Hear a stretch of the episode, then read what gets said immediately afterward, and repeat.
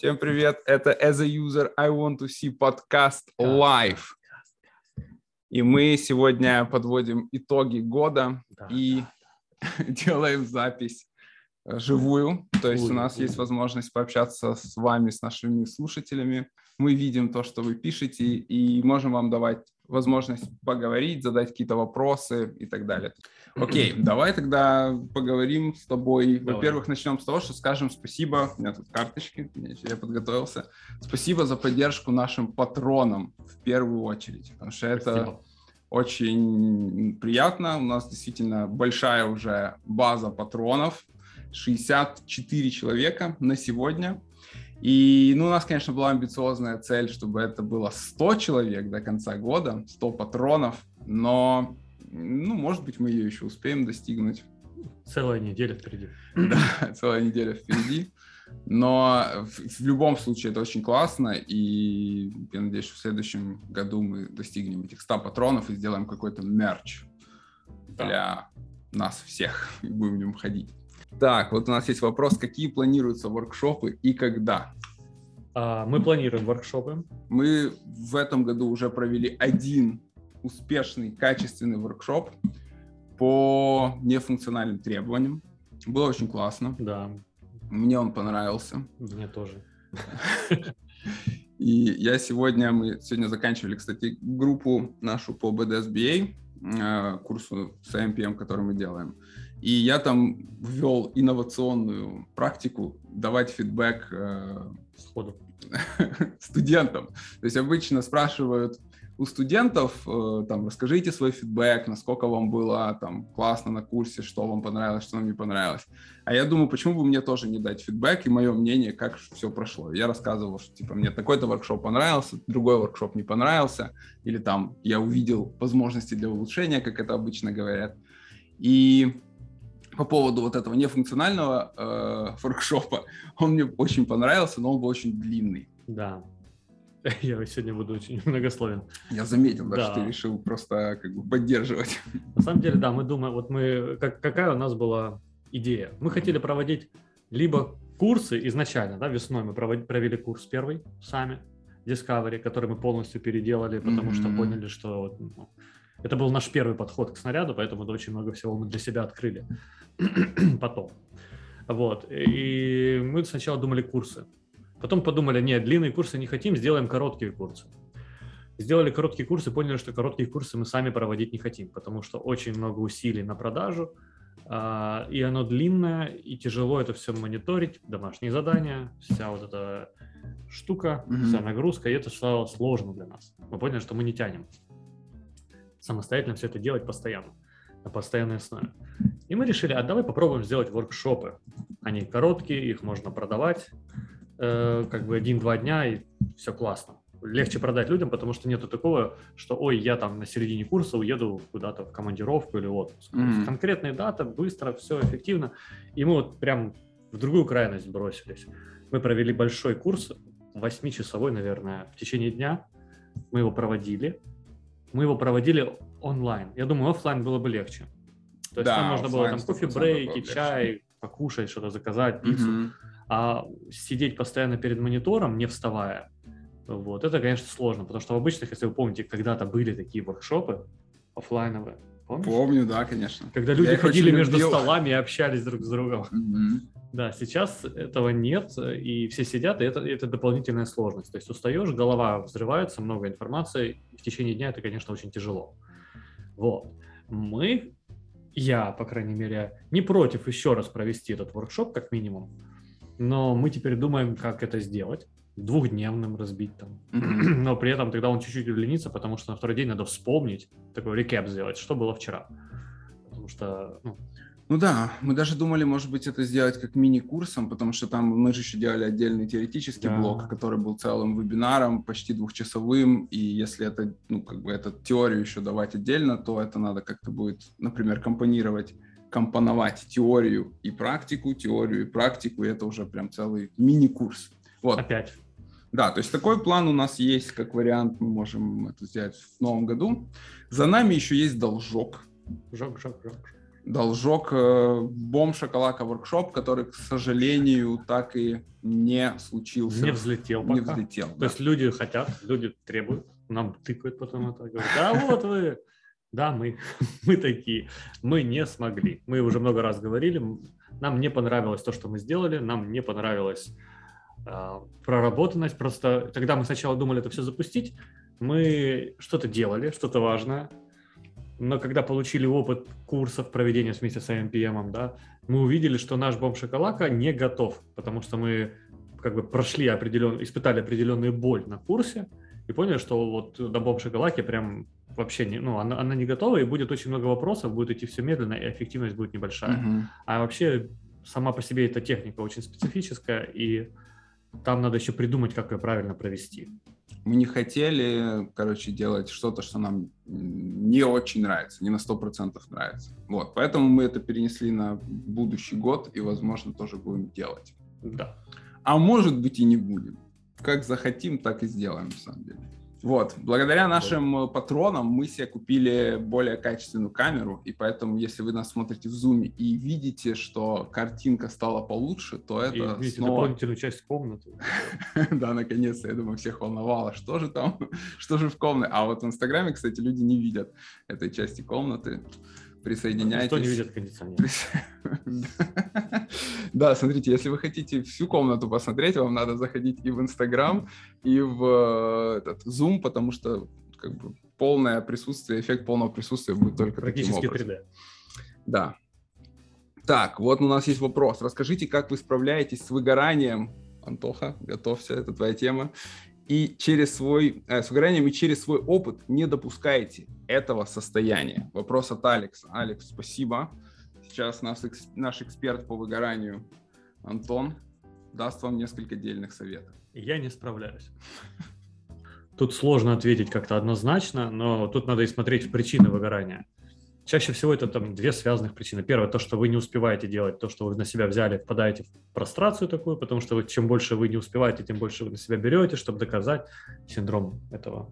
Отличника. И, и отличника, перфекционизм, и еще один. Самозванцы. И самозванцы. Все, да. там все синдромы. Да, оно, оно связано, потому что вам кажется, что вы классный, вы senior, middle, на вас там все смотрят и ждут, что вы все там разрулите, а у вас что-то не получается, и это нормально но вы начинаете на себя все больше брать, быстрее раскручиваетесь, не успеваете. Это первый фактор. Угу.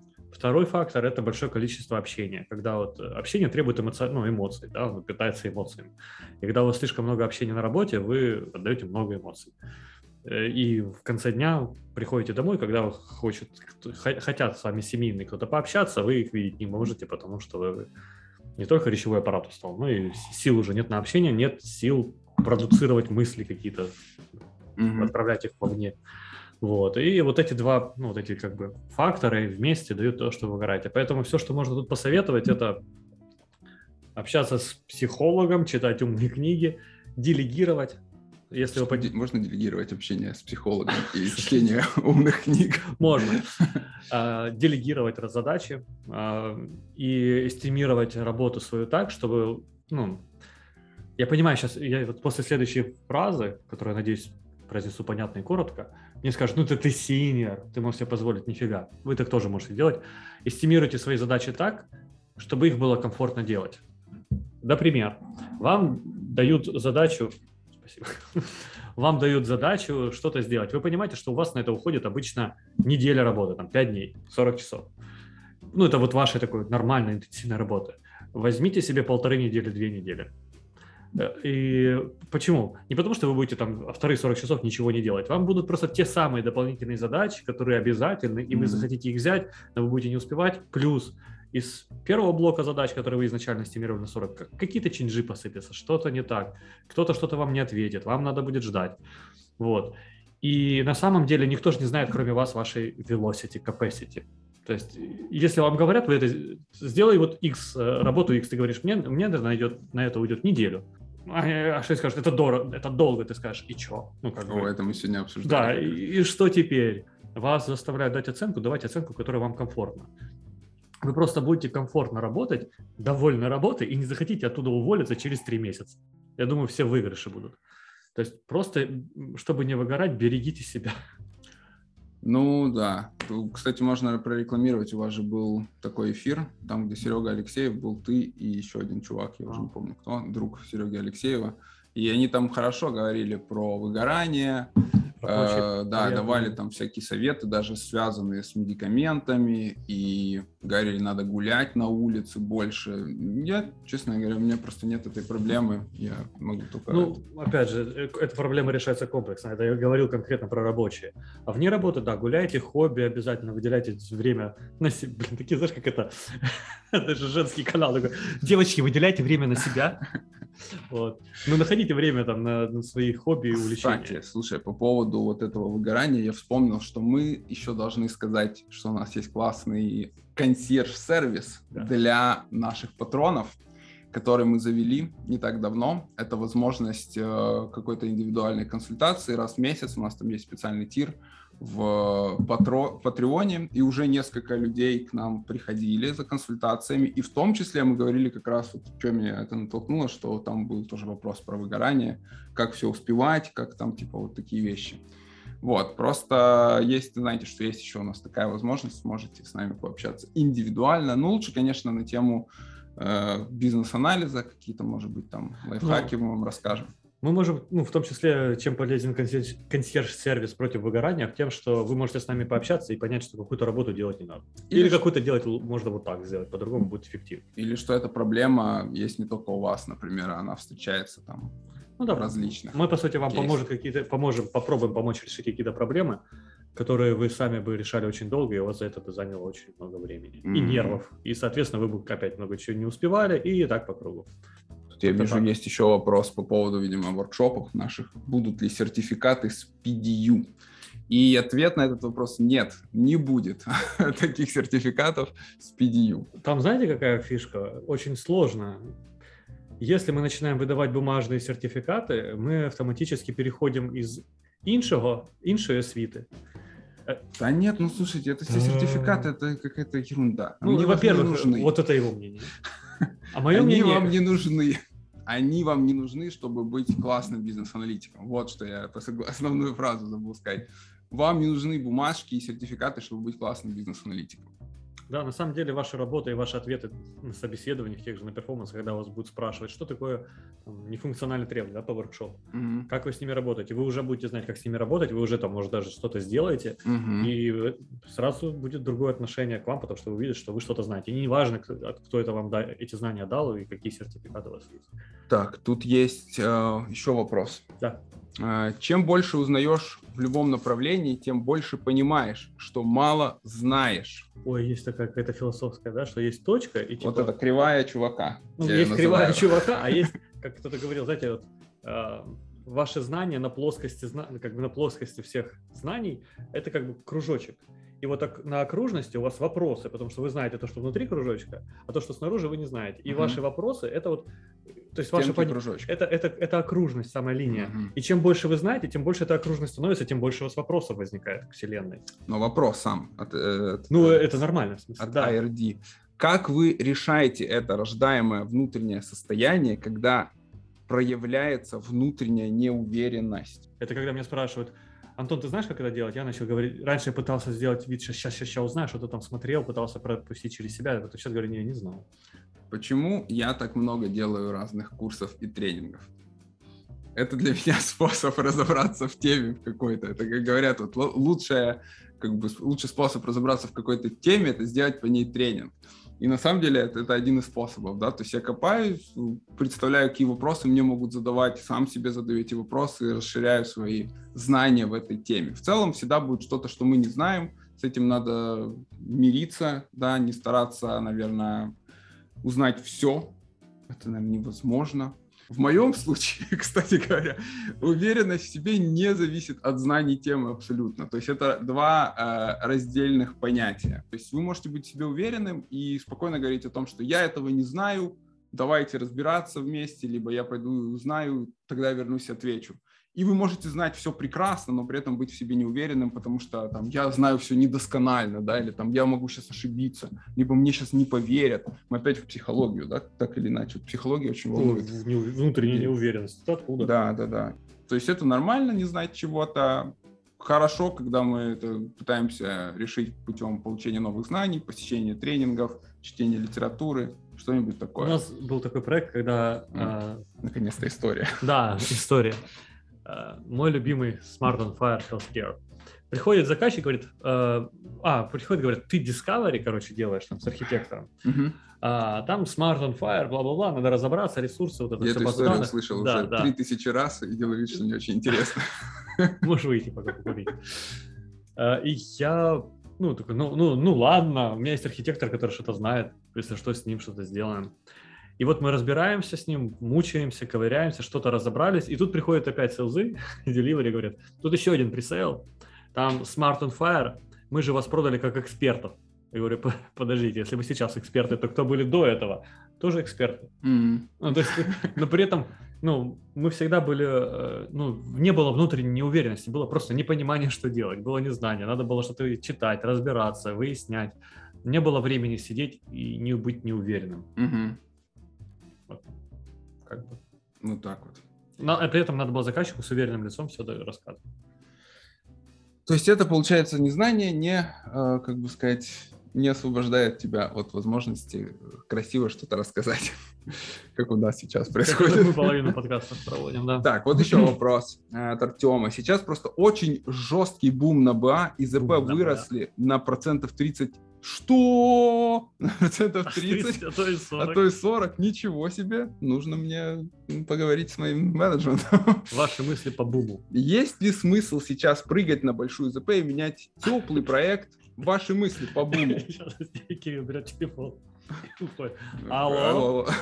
Серега, что-то, а, кажется, меня накалывают. Ну, мне кажется, нет мой ответ такой. То есть, если проект вам комфортен, если вам здорово на нем, если вам нравится команда, с которой вы работаете, то зачем?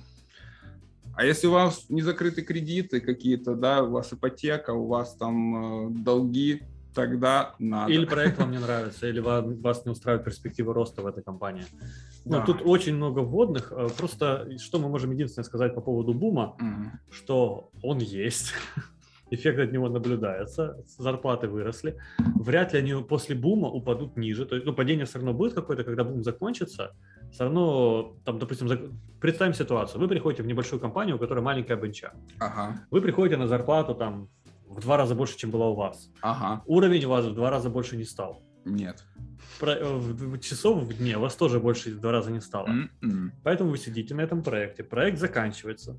Потому что сейчас ситуация экономическая тоже нестабильна все время. Что-то что грозится упасть. И непонятно, как будет дальше с проектами так. до конца.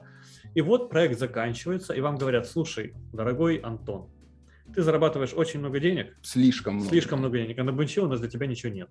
Либо соглашайся на понижение, либо большое спасибо, ты свободен. Да.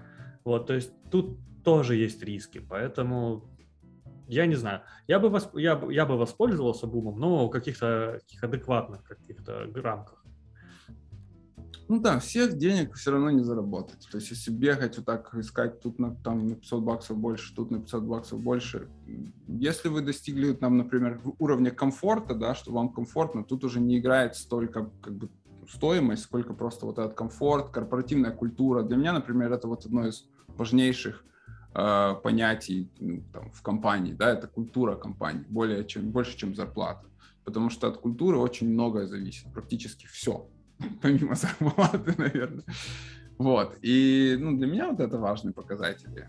Кстати, и синдром самозванца у вас может разыграться очень, си- очень сильно, и вы выгорите, потому что вы будете получать много денег, вы даже, может, получите лыч какую-то там, senior, middle, кто-то там, но вы будете поним... у вас внутреннее будет понимание, что вы как бы не соответствуете этим деньгам, mm-hmm. или там, и вы будете стараться больше, больше, да, вы можете вырасти очень круто, но и понервничать очень серьезно. Поэтому просто вот надо понимать, готовы вы на новый проект, новую компанию, большой стресс для себя, потому что от вас очень большие ожидания. Это как со спортсменами и футболистами. Когда его покупают за много-много миллионов, дают большую зарплату, он потом не может долго забить или там да, скрыться, да. потому что на него давят Мы эти ожидания. кучу таких историй. Да. Следующий вопрос. Как вы справляетесь с большим потоком новой информации и какие ваши правила информационной гигиены? Мы не справляемся. Я справляюсь. Но я э, как бы отрезал от себя очень много каналов информации в свое время. Я ничего вообще не знаю, что происходит в мире. Все, что я э, как бы узнаю, это только то, что мне рассказывает Антон, и, и то, и еще несколько моих друзей, которые просто вот мне рассказывают, ты знаешь, что вот сейчас вот такое происходит? Я такой, нет. Потому что я вот живу в своем мире, в котором есть... Э, комфортный мирок. Да, комфортном мирке. Я не читаю новости, вообще не читаю новости практически. А, это может быть не очень хорошо, но я это делаю вернее, не делаю. И я интересуюсь только вот э, тем, что мне интересно. Исключительно это очень небольшие вещи. Это там связанные с работой вещи, бизнес-анализ э, как таковой, связанные с какими-то моими увлечениями вещи. И все.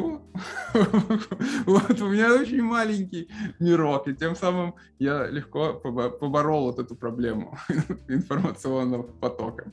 Ну, кстати, да, и может быть одна из многих рекомендаций найти какие-то качественные источники информации, которые дают ее именно хорошо, не манипулятивно, ну как, а не как манипулятивно. Их найти? Как их найти? За них приходится платить часто. Ну, например. Я купил подписку на Bloomberg. Да? Да. И что там на Bloomberg? Очень интересно. Я прям читаю, понимаю, что я читаю интересную информацию, и она там появляется за много времени до Украины, когда она уже перековерканная, угу. не какая-то манипулятивная, какие-то обрывки. Вот. Просто интересно, вот когда я хочу что-то интересное почитать, не связанное с работой, я туда захожу и там читаю про экономику, про финансовые рынки, про геополитику, про научные какие-то исследования. Оно просто интересно. Ты как вот читаешь, да, тебе интересно. На английском языке ты читаешь? Нет. На узбекском. Там есть узбекская версия. Ну, конечно, на английском. А, Со словарем. Мы можем сказать, что у Bloomberg могли бы разместить рекламу в этом подкасте. Где-то вот, вот и, вот, и на самом на кондиционере написано.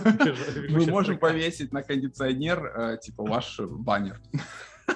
И, кстати, у нас появилась реклама наконец-то в подкасте.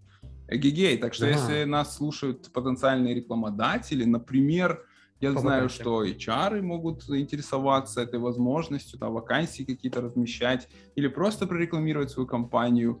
Welcome, мы уже настроили вот эти вот все потоки финансовые, нефинансовые, знаем, как это делается, получили несколько важных консультаций и можем с вами сотрудничать. Настроили.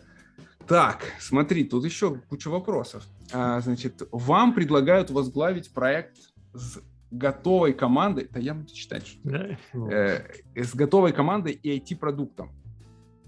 На что вы бы сразу обратили внимание, какие 5-8 вопросов задали для понимания, следует вам туда идти или нет.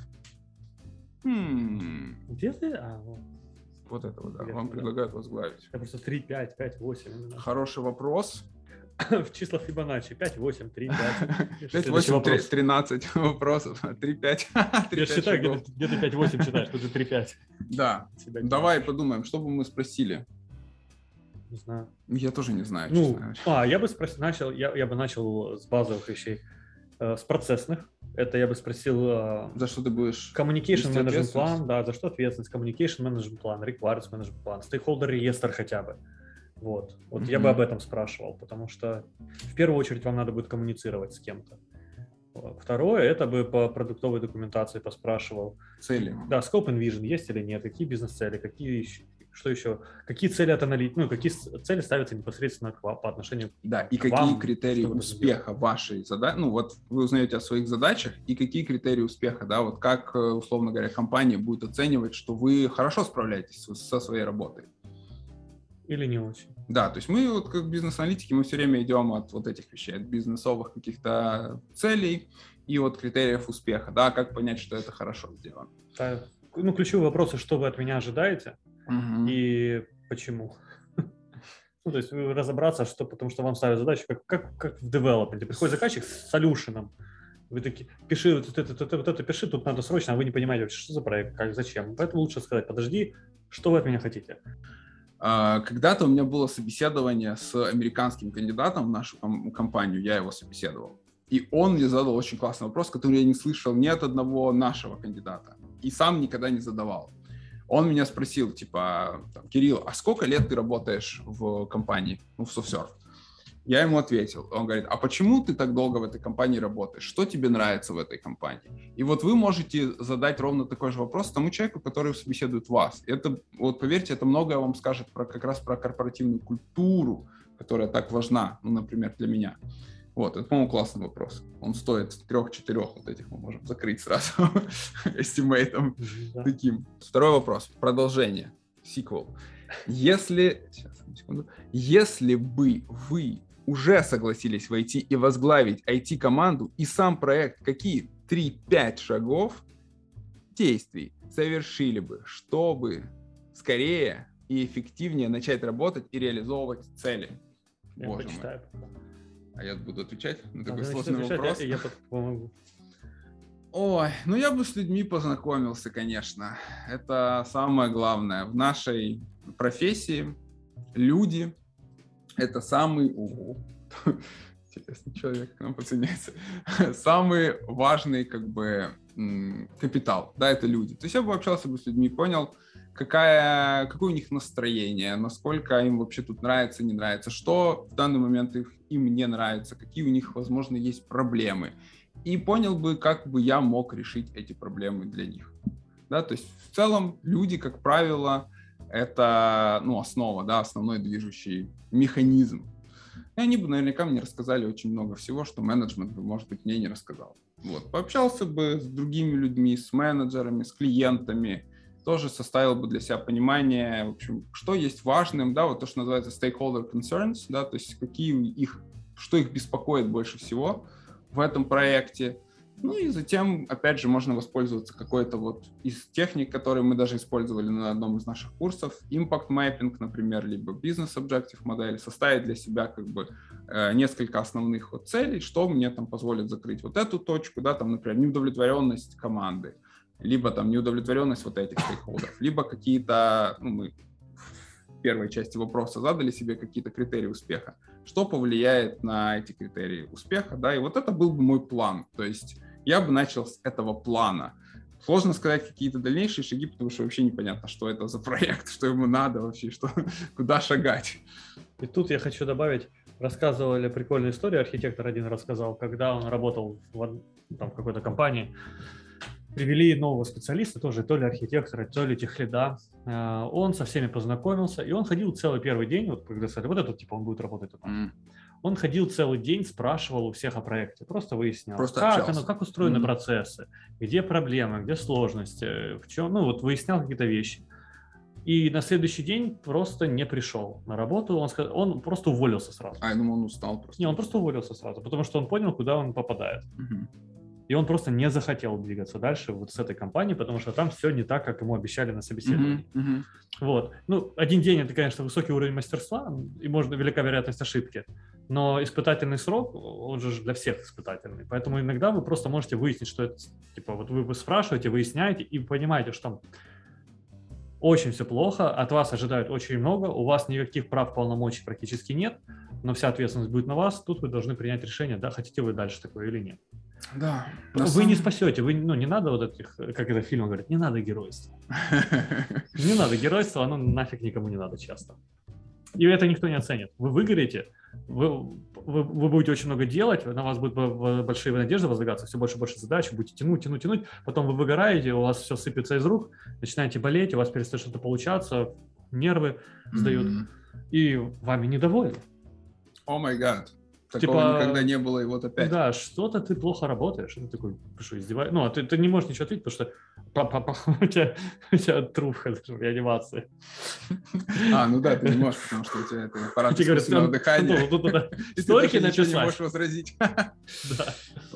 Да, ну, э, хорошая история, показательная на самом деле. И я вот тут сказал бы еще, я считаю, что наша великая суперсила бизнес-аналитиков — это коммуникативные наши скиллзы. То есть чем мы больше общаемся, ну и тем, тем, короче, мы лучше делаем свою работу. Поэтому больше общайтесь, меньше сидите там за столом и пытайтесь что-то нарисовать, какой-то грандиозный план, не общаясь с людьми. Это никогда не получится.